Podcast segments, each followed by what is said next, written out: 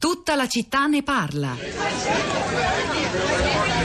Abbiamo ricevuto la diagnosi di Meghan quando aveva nove mesi. Ci hanno detto che aveva una malattia molto grave, mortale, per cui non c'era speranza. Poco dopo siamo stati informati del fatto che anche il piccolo Patrick, nato da appena una settimana, aveva la stessa malattia, quella di pompe. Così abbiamo passato i mesi successivi con il pensiero fisso che entrambi i nostri figli probabilmente non avrebbero superato i due anni di vita.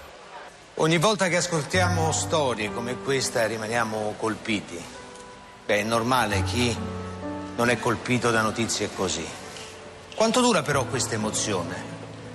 Poco, purtroppo, forse fino alla fine di questa trasmissione, forse anche meno. Quante volte cambiamo canale perché non ce la sentiamo di ascoltare storie come questa fino in fondo. Abbiamo paura, certo. E forse Forse ci rendiamo conto di quanto siamo fortunati e un po' ce ne vergogniamo. Ma la verità è che cambiamo canale perché c'è una domanda che non ci facciamo mai, eppure è la domanda più importante, più importante di tutte.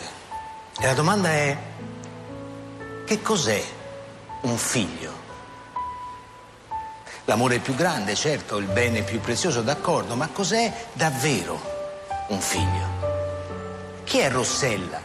La bambina di Napoli che soffre di questa malattia rarissima, una malattia che fino a pochi giorni fa io personalmente non sapevo nemmeno che esistesse, la malattia di Pompe. Perché Rossella non è solo la figlia di Matilde e Biagio e non è solo una bambina, un essere umano, una persona, no? Rossella è molto di più. Rossella, come tutti i figli, è il futuro. E avrete riconosciuto la voce di Luca Zingaretti durante la festa di Natale, una serata per Teleton andata in onda su Rai 1 lo scorso 15 dicembre, lo ricordo ancora, il numero per sostenere il lavoro di Teleton 45510 per mandare sms del valore di 2 euro. Allora torniamo al tema di oggi, che non è molto lontano del resto, quello di una sanità che rischia, almeno secondo i critici del regionalismo differenziato, di disarticolarsi un po' troppo, penalizzando chi abita in regioni dove i sistemi sanitari sono più deboli.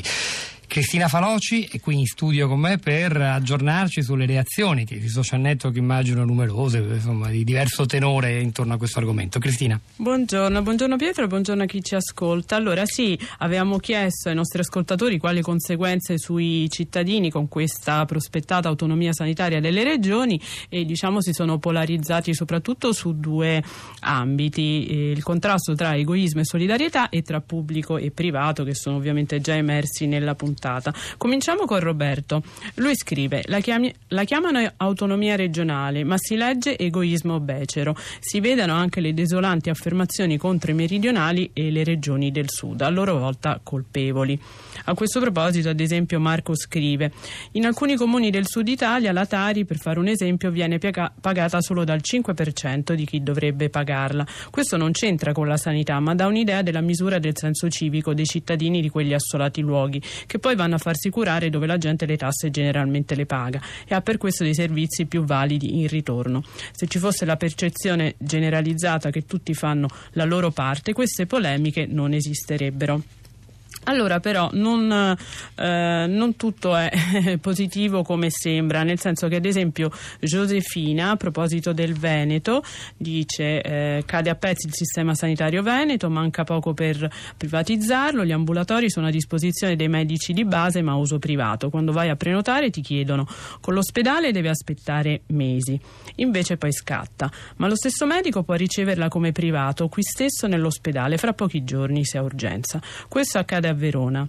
Occhio agli ospedali nuovi, vedrete come diventeranno privati, pagati con i soldi eh, pubblici. E combinazione, ieri è stato approvato dal Consiglio regionale del Veneto il nuovo piano sociosanitario, come annuncia su Twitter il presidente Luca Zaia, e lui scrive: affronta la drammatica carenza di medici sul territorio e negli ospedali. Ecco come potete andare su Facebook a vedere tutte le proposte di soluzioni, però è vero ad esempio che ci sarà una. Mh, mm, la possibilità di una nuova aggregazione tra medici di base. Queste forme di aggregazione potranno prevedere medici convenzionati, medici dipendenti dal Servizio Sanitario Nazionale oppure l'affidamento del bacino territoriale ad un soggetto privato accreditato. Allora Cristina, beh, lasciami ricordare innanzitutto che prenderà virtualmente il nostro testimone con ancora più competenza, ovviamente alle 11.30 Radio Trescenza, eh, dedicando proprio la puntata di oggi ancora una volta al sistema sanitario nazionale che si avvicina e alla vigilia del suo quarantesimo compleanno, l'abbiamo già ricordato più volte anche con il progetto di Silvia Bencivelli in 15 pillole riascoltabili eh, che parlano proprio di una rivoluzione de, di un sistema universale come quello italiano di cui dovremmo andare forse più fieri di quel che siamo. Ora è il momento di dare la voce ad alcuni ascoltatori, non conosco i loro nomi, vediamo chi è collegato per primo. Buongiorno. Buongiorno. Pietro mi dicono, da dove ci chiama? Io sono Salvatore Nocera, chiamo da Roma. Ah, Salvatore Nocera, avevo il presidente della Federazione Italiana Superamento Handicap. Buongiorno, benvenuto, grazie di averci ascoltato. Prego, uno dei dirigenti, non il presidente. Ah, avevo, ricordo male allora, chiedo scusa. Ringrazio che, del, che di avermi richiamato.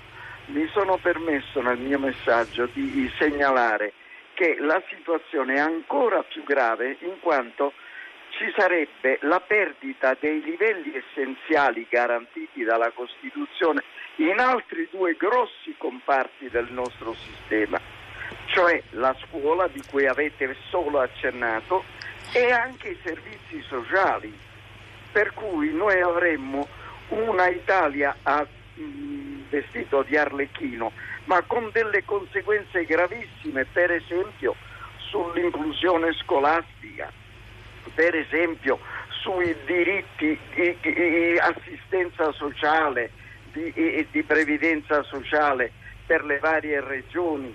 E, mi rendo conto che la necessità di insistere sui livelli essenziali sarà l'unico modo per cercare di contrastare questo orientamento perché altrimenti perderemo tutti i diritti. Pensi ad alunni con disabilità che si trovino in certe regioni che dicano che a loro, siccome si perde troppo denaro, si darà il meno possibile perché bisogna pensare alla meritocrazia. No, c'era, io la fermo qui soltanto per dar spazio agli altri, ci torneremo, magari con lei, sicuramente in una prossima puntata. Luca da Udine, buongiorno, sintetico se può. Buon, buongiorno, eh, sintetico, molto sintetico.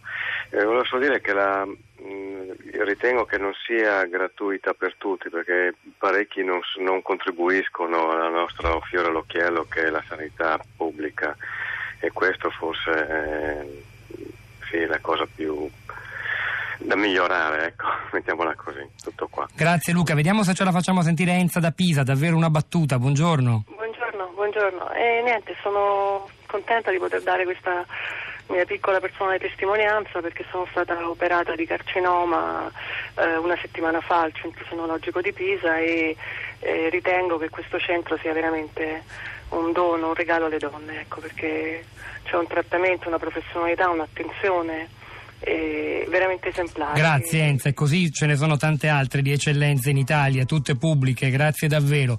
Allora, è il momento di lasciare la linea, da... no, forse Cristina dai, dai, social qualcosa ancora possiamo dire. Aitao tweet, la sanità copre porzione tale del bilancio che pare l'ultima fetta da cui la politica può ancora succhiare il sangue della nostra Speriamo nazione. Speriamo che non vada così.